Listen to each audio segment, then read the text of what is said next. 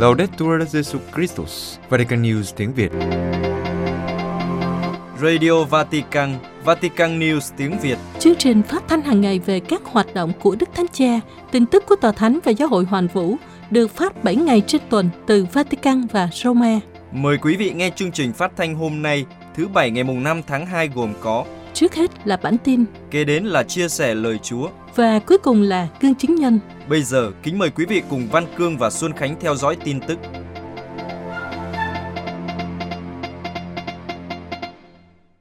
Đức Thánh Cha gửi sứ điệp video Ngày tình huynh đệ nhân loại lần thứ hai. Vatican, trong sứ điệp video cho Ngày tình huynh đệ nhân loại lần thứ hai, mùng 4 tháng 2 năm 2022, Đức Thánh Cha khẳng định, tất cả chúng ta đều sống dưới cùng một bầu trời, vì vậy tất cả đều là anh chị em. Và hôm nay là thời điểm thích hợp để chúng ta cùng nhau bước đi, để cử hành sự hiệp nhất của chúng ta, để nói với xã hội rằng thời kỳ của tình huynh đệ đã đến. Sau khi bày tỏ sự kính trọng đối với Đại Imam Ahmed Al-Tayyeb và cảm ơn tất cả những ai đã đồng hành trong hành trình tình huynh đệ nhân loại, Đức Thánh Cha khẳng định, tình huynh đệ, một trong những giá trị cơ bản và phổ quát, phải là nền tảng của mối quan hệ giữa các dân tộc, để những người đau khổ và bị thiệt thòi không cảm thấy bị loại trừ và bị lãng quên, nhưng được chào đón và hỗ trợ như một phần của gia đình nhân loại. Để đạt được điều này, theo Đức Thánh Cha, tất cả phải thúc đẩy một nền văn hóa hòa bình, khuyến khích phát triển bền vững, khoan dung, hòa nhập, hiểu biết lẫn nhau và liên đới. Bởi vì tất cả chúng ta đều sống dưới cùng một bầu trời, không phụ thuộc nơi ở và cách sống, màu da, tôn giáo, tầng lớp xã hội, giới tính, tuổi tác, sức khỏe và điều kiện kinh tế. Tất cả chúng ta khác nhau, nhưng chúng ta đều giống nhau và đại dịch đã chứng minh điều này tất cả đều sống dưới cùng một bầu trời và trong Chúa, tất cả đều là thụ tạo của người, vì thế phải nhìn nhận nhau là anh chị em. Các tín đồ của các tôn giáo phải giúp mọi người ngước nhìn lên cao và cầu nguyện. Hãy ngước nhìn lên trời cao, vì ai thành tâm tôn thờ Thiên Chúa thì cũng yêu mến người lân cận. Đức Thánh Cha nói tiếp, tình huynh đệ đưa chúng ta đến việc mở lòng ra với cha của tất cả mọi người và nhìn nhận những người khác là anh chị em để chia sẻ cuộc sống, nâng đỡ và yêu thương nhau. Ngài nhấn mạnh, hôm nay là thời điểm thích hợp để chúng ta cùng nhau bước đi. Chúng ta đừng để lại một tương lai mà chúng ta không biết sẽ như thế nào. Hôm nay là một ngày thích hợp để bắt tay, để cử hành sự hiệp nhất của chúng ta trong đa dạng, hiệp nhất không đồng nhất, hiệp nhất trong đa dạng, để nói với các cộng đoàn và xã hội mà chúng ta đang sống rằng thời kỳ của tình huynh đệ đã đến. Đối với Đức Thánh Cha, chúng ta không thể dững dưng hoặc chúng ta là anh chị em hoặc mọi thứ đều sụp đổ. Lúc này không phải là thời gian của sự lãng quên. Mỗi ngày chúng ta phải ghi nhớ những gì Chúa đã nói với ông Abraham. Ngước nhìn lên các vì sao trên trời, ông sẽ thấy lời hứa cho dòng dõi của ông, nghĩa là chúng ta. Vì vậy, lời hứa đã được hoàn thành trong cuộc sống của chúng ta. Đó là một tình huynh đệ rộng lớn và sáng chói như những vì sao trên bầu trời. Trong sứ điệp, Đức Thánh Cha nói Ngài hiểu con đường của tình huynh đệ còn dài và đó là một con đường khó khăn, nhưng nó là cái neo của ơn cứu độ cho nhân loại. Trong phần kết, Đức Thánh Cha cảm ơn tất cả những người làm việc với niềm tin rằng chúng ta có thể sống trong hòa hợp và hòa bình, ý thức được sự cần thiết của một thế giới huynh đệ hơn vì tất cả chúng ta đều là thụ tạo của Thiên Chúa. Ngài khuyến khích mọi người dấn thân vì hòa bình và đáp ứng các vấn đề và nhu cầu cụ thể của người nghèo, những người không có khả năng tự vệ, đồng thời mời gọi các tín đồ của các tôn giáo trở thành những người kiến tạo hòa bình và công lý, sống hài hòa với những khác biệt và tôn trọng bản sắc của người khác.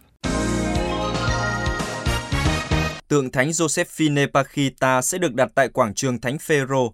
Vatican, pho tượng thánh Josephine Paquita bằng đồng, một tác phẩm của nghệ sĩ công giáo Timothy Smans dành cho các nạn nhân buôn người và tất cả phụ nữ, đặc biệt là các nữ tu, những người làm việc để giải phóng phụ nữ khỏi chế độ nô lệ thời hiện đại, sẽ được đặt tại quảng trường Thánh Phêrô ở Vatican trước buổi đọc kinh truyền tin của Đức Thánh Cha vào Chủ nhật ngày 6 tháng 2 tới đây. Tác phẩm nghệ thuật mô tả vị thánh từng là nô lệ đã giải phóng rất nhiều người, sẽ đến Vatican trước ngày quốc tế cầu nguyện và nâng cao nhận thức chống nạn buôn bán người vào ngày 8 tháng 2. Ngày 8 tháng 2 được chọn làm ngày cầu nguyện vì đây là ngày lễ Thánh Josephine Pakita, người sinh ra ở Sudan vào năm 1869. Pakita bị bắt cóc khi mới 7 tuổi và bị bán làm nô lệ bởi những kẻ buôn bán nô lệ Ả Rập. Trong thời gian làm nô lệ, cô đã bị đánh đập, tra tấn và mang thương tích. Bakhita bị bán cho phó lãnh sự Ý Callisto Legani vào năm 1883. Ông đưa cô trở lại Ý, nơi cô được giao cho một gia đình để làm bảo mẫu. Sau đó, gia đình này để Bakhita ở lại với các nữ tu dòng thánh Canossa, một dòng tu ở Venezia, trong khi họ đến Sudan để kinh doanh. Bakhita được các nữ tu chăm sóc trong cuộc chiến pháp lý diễn ra sau đó để cô được tự do khỏi chế độ nô lệ. Cuối cùng, một tòa án Ý đã phán quyết rằng vì chế độ nô lệ đã bị đặt ngoài vòng pháp luật ở Sudan trước khi cô sinh ra, nên cô không phải là nô lệ hợp pháp. Với sự tự do mới được tìm thấy, bà Khita đã chọn lãnh nhận các bí tích rửa tội, thêm sức và rước lễ lần đầu vào năm 1890. Ba năm sau, cô trở thành tập sinh của dòng nữ tử Bắc Ái Thánh Canossa, lấy tên là Josephine Margaret Fortuna, tên tiếng Latin dịch từ tên tiếng Ả Rập của cô, Bakhita có nghĩa là may mắn. Bakhita được Thánh giáo hoàng Gioan Phaolô II phong chân phước vào năm 1992 và phong thánh vào năm 2000. Ngài là vị thánh đầu tiên được phong thánh của Sudan và là vị thánh bảo trợ của đất nước. Ông Sman đã sáng tác tác phẩm điêu khắc Thánh Pakita vào năm 2019 và đặt tên cho tác phẩm này là Hãy để những người bị áp bức được tự do. Nghệ sĩ người Canada cũng là người tạo ra một tác phẩm điêu khắc khác được đặt ở quảng trường Thánh Phêrô. Angel Unawares mô tả những người di cư trong suốt lịch sử bị nhét trên cùng một con tàu với Thánh gia Chúa Giêsu, mẹ Maria và Thánh Giuse. Pho tượng đồng này dài hơn 6 mét đã được Đức Thánh Cha Francisco đưa đến Vatican vào năm 2019.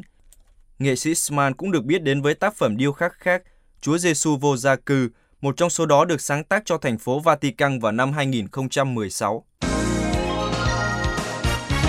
Hội truyền giáo giáo hoàng hải ngoại phát động chiến dịch gây quỹ viện trợ cho Myanmar.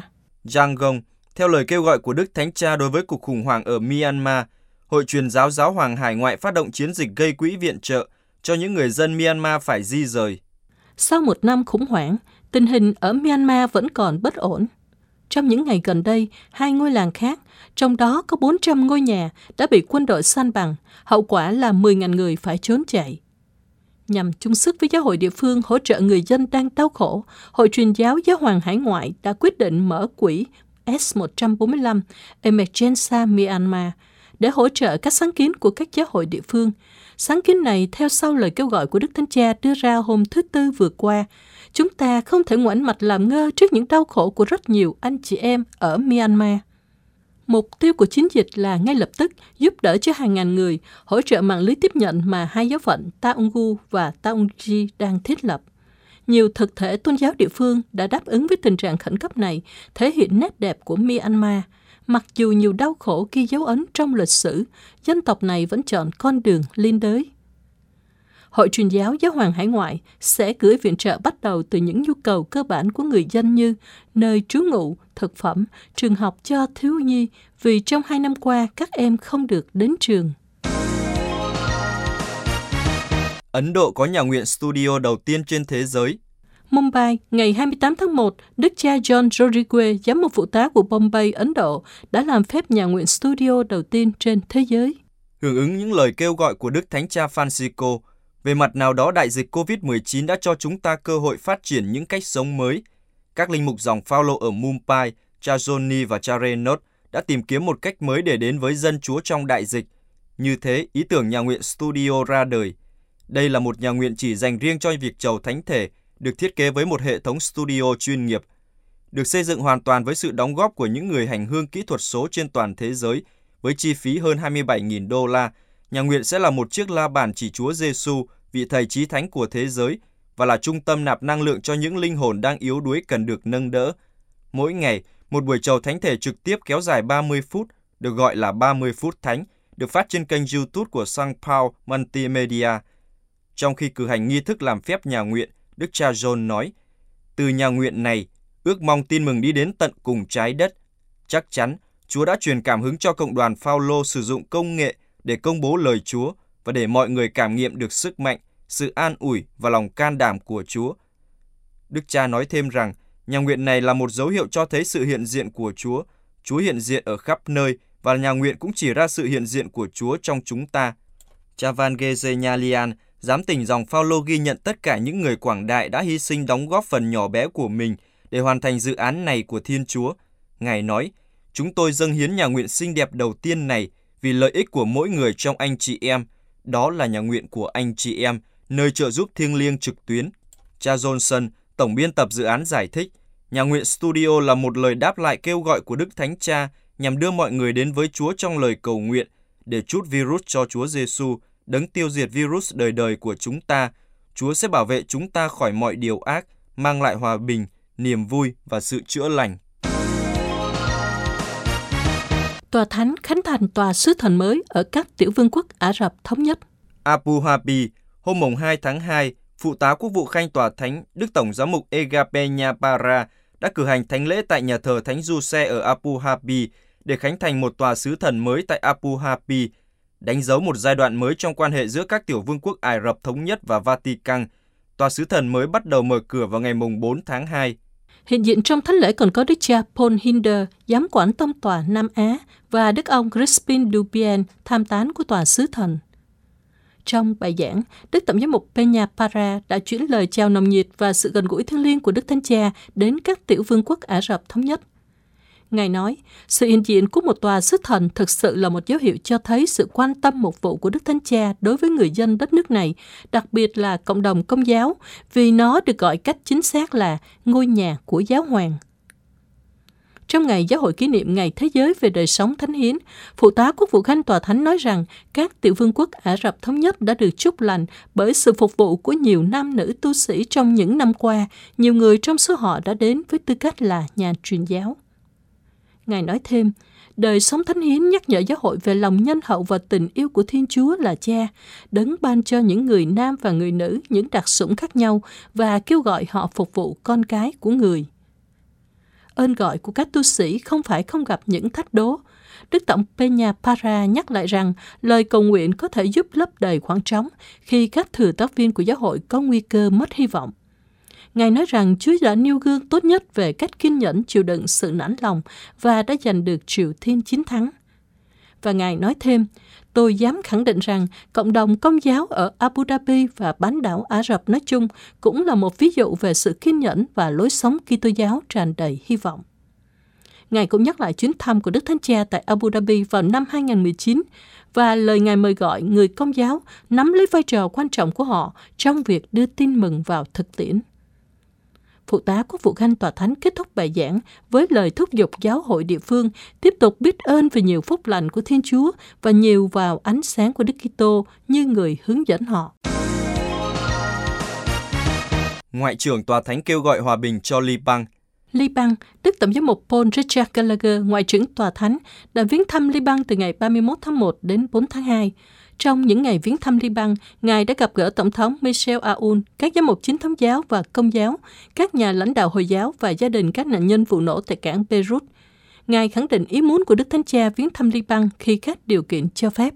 Ngoại trưởng Tòa Thánh khẳng định với các ký giả Liban rằng Tòa Thánh sẵn sàng tham gia tích cực và có lẽ cũng là nơi tổ chức một cuộc đối thoại quốc gia giữa các bên ở Liban để hàn gắn vết thương và xoa dịu căng thẳng, với điều kiện nó phải được yêu cầu bởi các bên liên quan – trong khi khẳng định điều này, Ngài nhắc lại lời kêu gọi đến cộng đồng quốc tế đã được Đức Giáo Hoàng bày tỏ trong bài phát biểu trước ngoại giao đoàn vào ngày 10 tháng 1. Đừng để Liban sụp đổ, nhưng hãy giúp đỡ đất nước này thực hiện một hành trình hồi sinh thông qua những cử chỉ cụ thể, chứ không chỉ bằng lời nói, bằng cách củng cố các mối quan hệ cần thiết để giúp đỡ quốc gia chiến lược này của toàn vùng Trung Đông. Thông qua các phương tiện truyền thông, Đức Tổng Gallagher một lần nữa gửi lời động viên người dân Liban tiếp tục là một tấm gương về một Trung Đông đa nguyên, khoan dung và đa dạng. Ngài nhắc nhở các Kitô hữu về vai trò của họ là chất liệu liên kết lịch sử và xã hội của Liban, để họ không trở thành một thiểu số cần được bảo vệ nhưng còn đóng góp tích cực. Ngài nói, việc làm suy yếu cộng đồng Kitô giáo có nguy cơ phá hủy cân bằng nội tại và chính thực tế của Liban. Ngoại trưởng Tòa Thánh không quên các nạn nhân của vụ nổ khủng khiếp ở cảng Beirut vào ngày 4 tháng 8 năm 2020, gia đình của họ những người bị thương và những người mất nhà cửa và việc làm cũng như hy vọng sống. Cầu cho họ được an ủi bởi đức tin và được an ủi bởi công lý và sự thật. Ngài cũng đã cầu nguyện cho họ trong thánh lễ được cử hành hôm mùng 2 tháng 2 với các tu sĩ tại đền thờ Đức Mẹ Ảnh Phép Lạ và gặp gỡ trong hai dịp khác gia đình các nạn nhân và bày tỏ lời chia buồn trực tiếp trong buổi gặp gỡ Tổng thống Michel Aoun hôm 1 tháng 3 tại cung điện Baabda, Đức Tổng Gallagher đã thay mặt Đức Thánh Cha nhắc lại mối quan tâm rằng bản sắc của Liban như một dự án hòa bình cần được bảo tồn và rằng Liban không bị sử dụng cho các lợi ích nước ngoài. Cùng ngày, Đức Tổng đã gặp Chủ tịch Quốc hội Nabi Berri tại cung điện Ain Etine và chỉ huy quân đội tướng Joseph Aoun tại trụ sở của Yazje ngay bên ngoài Beirut. Trong khi sáng ngày 3 tháng 2, Ngài đã gặp Thủ tướng Najib Mikati và Bộ trưởng Bộ Ngoại giao Abdallah Buhabib. Trong hội nghị chuyên đề Đức Giáo Hoàng John Paul II và Sứ điệp Liban được tổ chức tại Đại học Thánh Tâm ở Catholic ngày 2 tháng 2, Ngoại trưởng Tòa Thánh nhắc rằng Thánh John Paul II đã đồng hành với lịch sử và những bi kịch của Liban khi liên đới với đau khổ của nước này qua cầu nguyện và hành động. Trong khi trong ngày 1 tháng 2, khi gặp gỡ các học giả tại Đại học Thánh Giuse, Ngoại trưởng Tòa Thánh đã nhắc lại mối quan tâm của Đức Gioan Phaolô II đối với Liban cũng như của các vị giáo hoàng gần đây. Trước hết, Ngài nhắc lại 75 năm tái lập quan hệ ngoại giao giữa Liban và Tòa Thánh, cũng như sự quan tâm đến khu vực này, nơi các ký tơ hữu luôn sống và đóng một vai trò cơ bản trong văn hóa và truyền thống, bên cạnh những người Hồi giáo mà họ đã phát triển một mối quan hệ độc đáo qua nhiều thế kỷ. Đức Tổng Gallagher nói rằng chính khía cạnh quý giá này của lịch sử văn hóa Liban không thể bị mất đi vì nó tạo thành nền tảng của sự thịnh vượng quốc gia của đất nước này.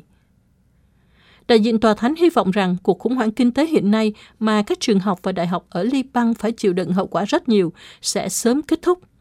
Ngài cảnh báo rằng sự vắng mặt của văn hóa và giáo dục sẽ tạo ra mảnh đất màu mỡ cho chủ nghĩa cực đoan phát triển chúng ta phải bắt đầu đưa viễn cảnh về một thế giới huynh đệ và công bằng hơn vào hành vi hàng ngày của chúng ta.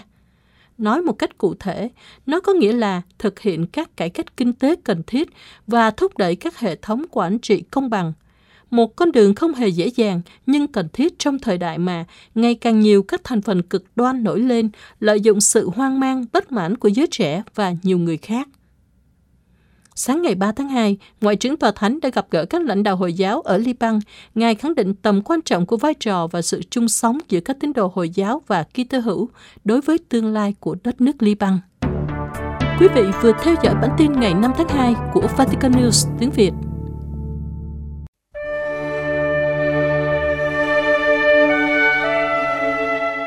Vatican News tiếng Việt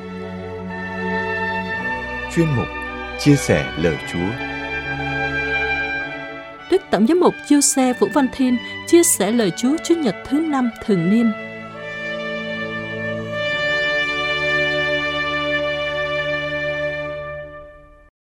Kính thưa anh chị em, từ rất xa xưa, có lẽ từ lúc con người hiện diện trên trái đất, ý niệm về sự cao cả, thánh thiện của Thượng Đế đã hình thành trong suy nghĩ của họ.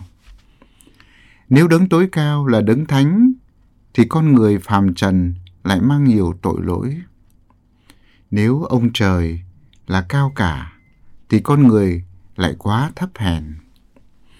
Giữa Thượng Đế và con người có sự cách biệt rất xa, như trời với đất vậy. Vì thế con người phải luôn luôn khiêm tốn nhận mình là tội nhân và không dám đến gần thánh nhan Ngài. Chúng ta thấy tư tưởng này nơi ngôn sứ Isaiah trong bài đọc 1 theo quan niệm của người Do Thái, vì Thiên Chúa là đấng trí thánh, nên ai thấy Ngài thì sẽ phải chết. Khi nhìn thấy Chúa, Isaiah đã hoảng sợ, nghĩ mình sắp chết nên la lớn. Khốn thân tôi, tôi chết mất, vì tôi là người môi miệng ô uế. Nhưng Isaiah không chết, mặc dầu được nhìn thấy Thiên Chúa. Trình thuật việc Chúa gọi ông Isaiah là một bước tiến quan trọng trong tiến trình mặc khải của cựu ước. Tức là con người có thể đến gần Thiên Chúa để gặp gỡ Ngài mà vẫn bảo toàn tính mạng. Thiên Chúa yêu thương bao dung đón nhận con người, mặc dù họ tội lỗi bất xứng. Isaiah không những không phải chết, mà Chúa còn chọn và gọi ông cộng tác với Chúa để truyền đạt sứ điệp của Ngài cho dân chúng, kêu gọi họ vững tâm cậy trông vào Chúa và thực thi những điều Ngài truyền dạy. Từ tâm trạng lo sợ hãi hùng, ông đã mạnh dạn thân thưa với Chúa, Dạ, con đây, xin hãy sai con đi. Vào thời Đức Giêsu, người Do Thái vẫn giữ quan niệm về sự cách biệt giữa Thiên Chúa với con người. Khi chứng kiến mẻ lưới lạ lùng, ông Phêrô cũng thốt lên như ngôn sứ Isaiah năm xưa. Lạy Chúa xin tránh xa con vì con là kẻ tội lỗi. Đức Giêsu đã đến trần gian để khai mở một kỷ nguyên mới. Từ nay Thiên Chúa và con người không còn cách biệt nhau vì ngôi lời đã làm người và ở giữa chúng ta. Trước sự kinh hoàng của Phêrô và những người dân trài, Đức Giêsu đã trấn an, đừng sợ, từ nay anh sẽ là người thu phục người ta. Không những Đức Giêsu xóa bỏ hàng rào ngăn cách giữa Thiên Chúa với con người, người còn mời gọi họ cộng tác với người trong sứ vụ loan báo tin mừng để quy tụ mọi con cái Thiên Chúa về một mối. Thiên Chúa đấng chí thánh đã đến gặp gỡ con người. Đức Giêsu đã rào khắp các thành phố làng mạc để loan báo tin mừng cứu độ. Mầu nhiệm nhập thể là một bước tiến mới nữa trong tiến trình mặc khải của Thiên Chúa. Thiên Chúa đã làm người và con người có thể chạm tới Thiên Chúa, có thể nghe tiếng Ngài và chiêm ngưỡng dung nhan của Ngài. Thiên Chúa đã trở nên gần gũi con người để lắng nghe, tha thứ và chúc lành cho họ. Hơn thế nữa, con người còn được gọi để trở thành những bạn hữu và cộng sự viên của Chúa. Những người dân trài đơn sơ chất phác này đã trở thành những môn đệ đầu tiên của Chúa Giêsu sau khi đã chứng kiến mẻ lưới lạ lùng. Ông Phêrô và các đồng nghiệp đã bỏ mọi sự mà theo người. Cuộc gặp gỡ với vị ngôn sứ thành Nazareth đã hướng cuộc đời của các ông sang một ngã rẽ mới. Từ nay họ được mang danh là tông đồ, tức là người được sai đi. Họ không chỉ loay hoay với tấm trải lưới và dòng nước ngược xuôi, nhưng họ đã trở thành những người chinh phục người khác, giúp họ đón nhận tin mừng cứu độ. Đây là một sứ mạng cao quý vì tiếp nối sứ mạng của chính Đức Giêsu là đấng thiên sai. Nhờ bí tích thanh tẩy, người tín hữu được trao ban ba chức năng ngôn sứ, tư tế và vương đế. Hôm nay Chúa Giêsu cũng nói với chúng ta điều người đã nói với ông Phêrô: "Đừng sợ, từ nay con sẽ là người thu phục người ta." Thu phục người ta là cảm hóa người khác bằng sự thánh thiện tỏa lan từ chính cuộc đời Kitô hữu. Mỗi tín hữu đều là người loan báo tin mừng. Người thời nay không nhìn thấy Chúa Giêsu, nhưng họ có thể gặp thấy người qua các môn đệ của người là chính chúng ta. Đứng trước sứ mạng lớn lao, có lẽ mỗi chúng ta cũng giống như ông ngôn sứ Isaiah và bác thuyền trải Phêrô, đó là do dự, sợ hãi và ngại ngùng. Hãy cùng đọc tiếp trình thuật của Thánh Luca. Vào thời điểm Chúa Giêsu truyền lệnh cho Phêrô thả lưới, theo kinh nghiệm nghề nghiệp, lúc đó không phải là lúc thuận tiện để bắt được cá. Lúc đó các ông đang giặt lưới sau một đêm vất vả vì không bắt được con cá nào.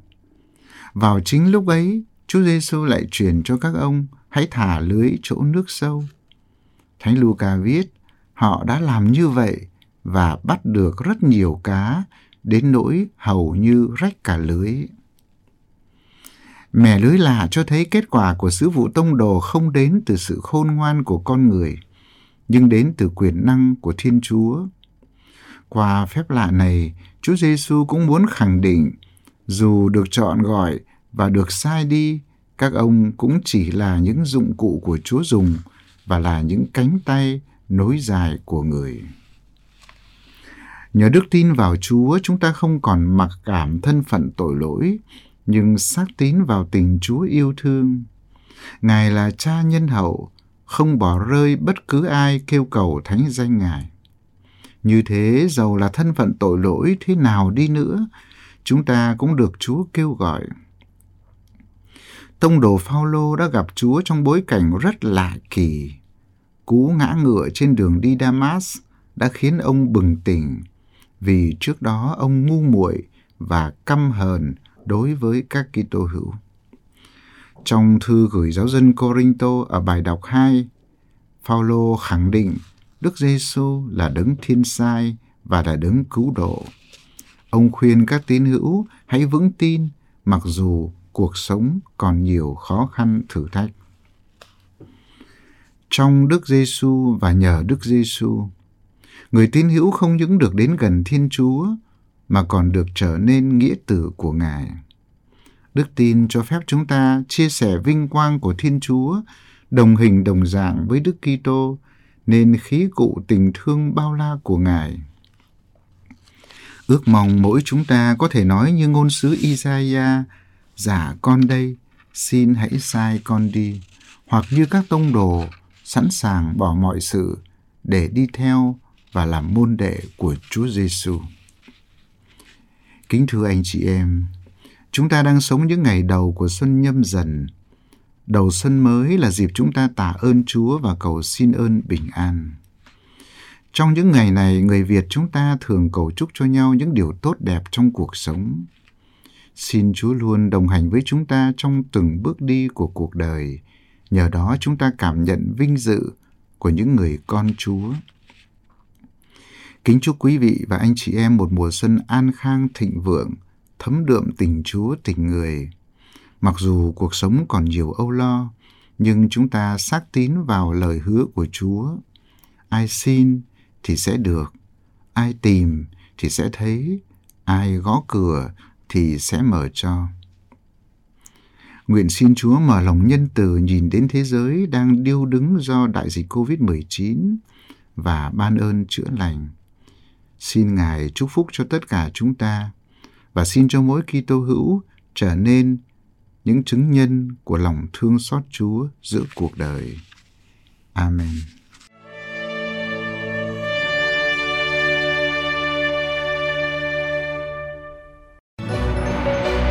Vatican News tiếng Việt Chuyên mục Gương chứng nhân Sơ gia Nehemiah, huyền thoại âm nhạc rock công giáo giới đã mất một huyền thoại rock công giáo. Đó là Sir Janet Mead, thuộc dòng các nữ tu lòng thương xót, là người đã thành công khi trình bày The Lord's Prayer. Chính thành công này đã làm cho Sir ở đỉnh cao của âm nhạc Sir Janet Mead đã qua đời vào ngày 26 tháng 1 2022, hưởng thọ 83 tuổi. Trên tweet có những lời chia buồn. Sir Janet Mead đã làm việc không mệt mỏi để giúp đỡ những người kém may mắn và chúng ta đã mất đi một người thực sự đáng chú ý, nhưng di sản của sơ vẫn sống mãi. Ngay cả khi bản hit đã có cách đây 50 năm, nhưng sơ Janet vẫn là một nhạc sĩ công giáo thành công nhất mọi thời đại. Sơ là phụ nữ thứ hai có đĩa thu đơn trong top 10 của các nữ tu. sơ Janet bắt đầu trình bày âm nhạc từ năm 17 tuổi qua việc thành lập một nhóm nhạc rock để phục vụ trong nhà thờ. Khi trở thành nữ tu của dòng các nữ tu lòng thương xót, Sơ tiếp tục đào sâu dòng nhạc này và dạy cho các thế hệ trẻ. Dần dần Sơ khám phá ra nhạc rock rất thu hút học sinh. Điều này thúc đẩy Sơ viết một loạt bài hát rock cho thánh lễ, với mong ước làm cho người trẻ đến gần với thánh lễ hơn. Sơ Mead dùng âm nhạc để kết nối những người trẻ. Sơ nói, là giáo viên dạy nhạc, tôi thường xuyên gần gũi với các bạn trẻ. Tôi nhận ra tầm quan trọng của nhạc rock đối với họ. Tôi quyết định sử dụng rock để nhân danh Chúa, đưa các bạn trẻ gần nhau hơn và để đưa rock thánh lễ đến các nhà thờ. Vào năm 1973, Sơ bắt đầu sản xuất các bản thu âm chuyên nghiệp các bài hát của Sơ và những bài hát hay đã được Festival Records nhanh chóng liên hệ để thu bản cover của bài hát Brotherson, Sister Moon và The Lost Prayer, bản thành công của Sơ. The Lost Prayer đã đưa Sir Janet trở thành người Úc đầu tiên đạt được kỷ lục bán một triệu bản tại Hoa Kỳ và vào năm 1974 đã đạt vị trí thứ ba trên bảng xếp hạng đĩa đơn của Úc và hạng tư trên Billboard Hot 100. Thậm chí còn được đề cử giải Grammy cho bản dịch xuất sắc nhất của âm nhạc đầy cảm hứng, vượt tác phẩm How Great Thou Art của Elvis Presley. Thực hiện lời khấn khó nghèo của các nữ tu lòng thương xót, Sir Janet đã hiến tặng tất cả bản quyền cho hoạt động bác ái. Sau thành công vang dội của đĩa đơn đầu tiên, Sir Janet đã thu âm một album With You I Am, đạt vị trí thứ 19 trên bảng xếp hạng vào tháng 7 năm 1974. Thành công này đã giúp Sơ thu thêm album dành cho rock thánh lễ mà Sơ đã viết cho học sinh của Sơ. Là người khiêm tốn và nhút nhát trước truyền thông. Vì thế, mặc dù được truyền thông đánh bóng tên tuổi, nhưng Sơ Janet không bao giờ ưa thích ánh hào quang của sự thành công. Đối với Sơ, thời điểm thành công là thời gian khủng khiếp trong cuộc đời Sơ. Đời sống đức tin của Sơ gặp khủng hoảng trong giai đoạn này. Vào thời điểm thu xong album thứ ba, vị nữ tu nổi tiếng cảm thấy thất vọng về mọi thứ và quyết định rút lui khỏi đời sống công chúng. Sau đó album chỉ được phát hành vào năm 1999, nhân kỷ niệm 25 năm The Lost Prayer. Tuy vậy, Sir Mead tiếp tục dạy nhạc cho các sinh viên công giáo. Sơ dành ít thời gian hơn trong phòng thu âm và dành nhiều tâm huyết hơn cho người nghèo và người vô gia cư. Với những dấn thân này, năm 2004, Sơ đã được Nam Úc trao danh hiệu cao quý của năm. Cùng năm đó, Sơ nhận được giải thưởng Yamaha Golden Gospel vì những đóng góp của Sơ cho nền âm nhạc Úc. Vào ngày 26 tháng 1 năm 2022, The Guardian đưa tin Tổng giáo phận Công giáo Adelaide đã xác nhận Sơ Janet qua đời vì căn bệnh ung thư. Âm nhạc và lịch sử âm nhạc của Sơ vẫn là nguồn cảm hứng cho tất cả các tín hữu và là minh chứng cho giá trị của các cộng đoàn tôn giáo trên toàn thế giới. Thấy được hiệu quả của nhạc rock trong công cuộc loan báo tin mừng, một số linh mục, tu sĩ và giáo dân đã tiếp nối sứ vụ của Sir Janet Mead. Như vào dịp Đại hội Giới Trẻ Thế Giới ở Panama vào năm 2019, ban nhạc tiếng nói sa mạc gồm ba linh mục và bốn giáo dân ở Tây Ban Nha đã trình diễn 6 buổi Ban nhạc rock The Sun gồm bốn bạn trẻ công giáo Ý thành lập năm 1997 đã từng biểu diễn ở các đại hội giới trẻ thế giới, với ước mong mang sứ điệp Kitô đến với mọi người qua âm nhạc. Cuối cùng là ban nhạc rock của các nữ tu Silvers ở Lima cũng đã từng biểu diễn tại Panama. Các video của các nữ tu gồm nhiều quốc tịch, thu hút hàng triệu lượt xem trên YouTube. Các thành viên của ban nhạc đều có một mong ước là sứ điệp tin mừng đến được với mọi người qua âm nhạc.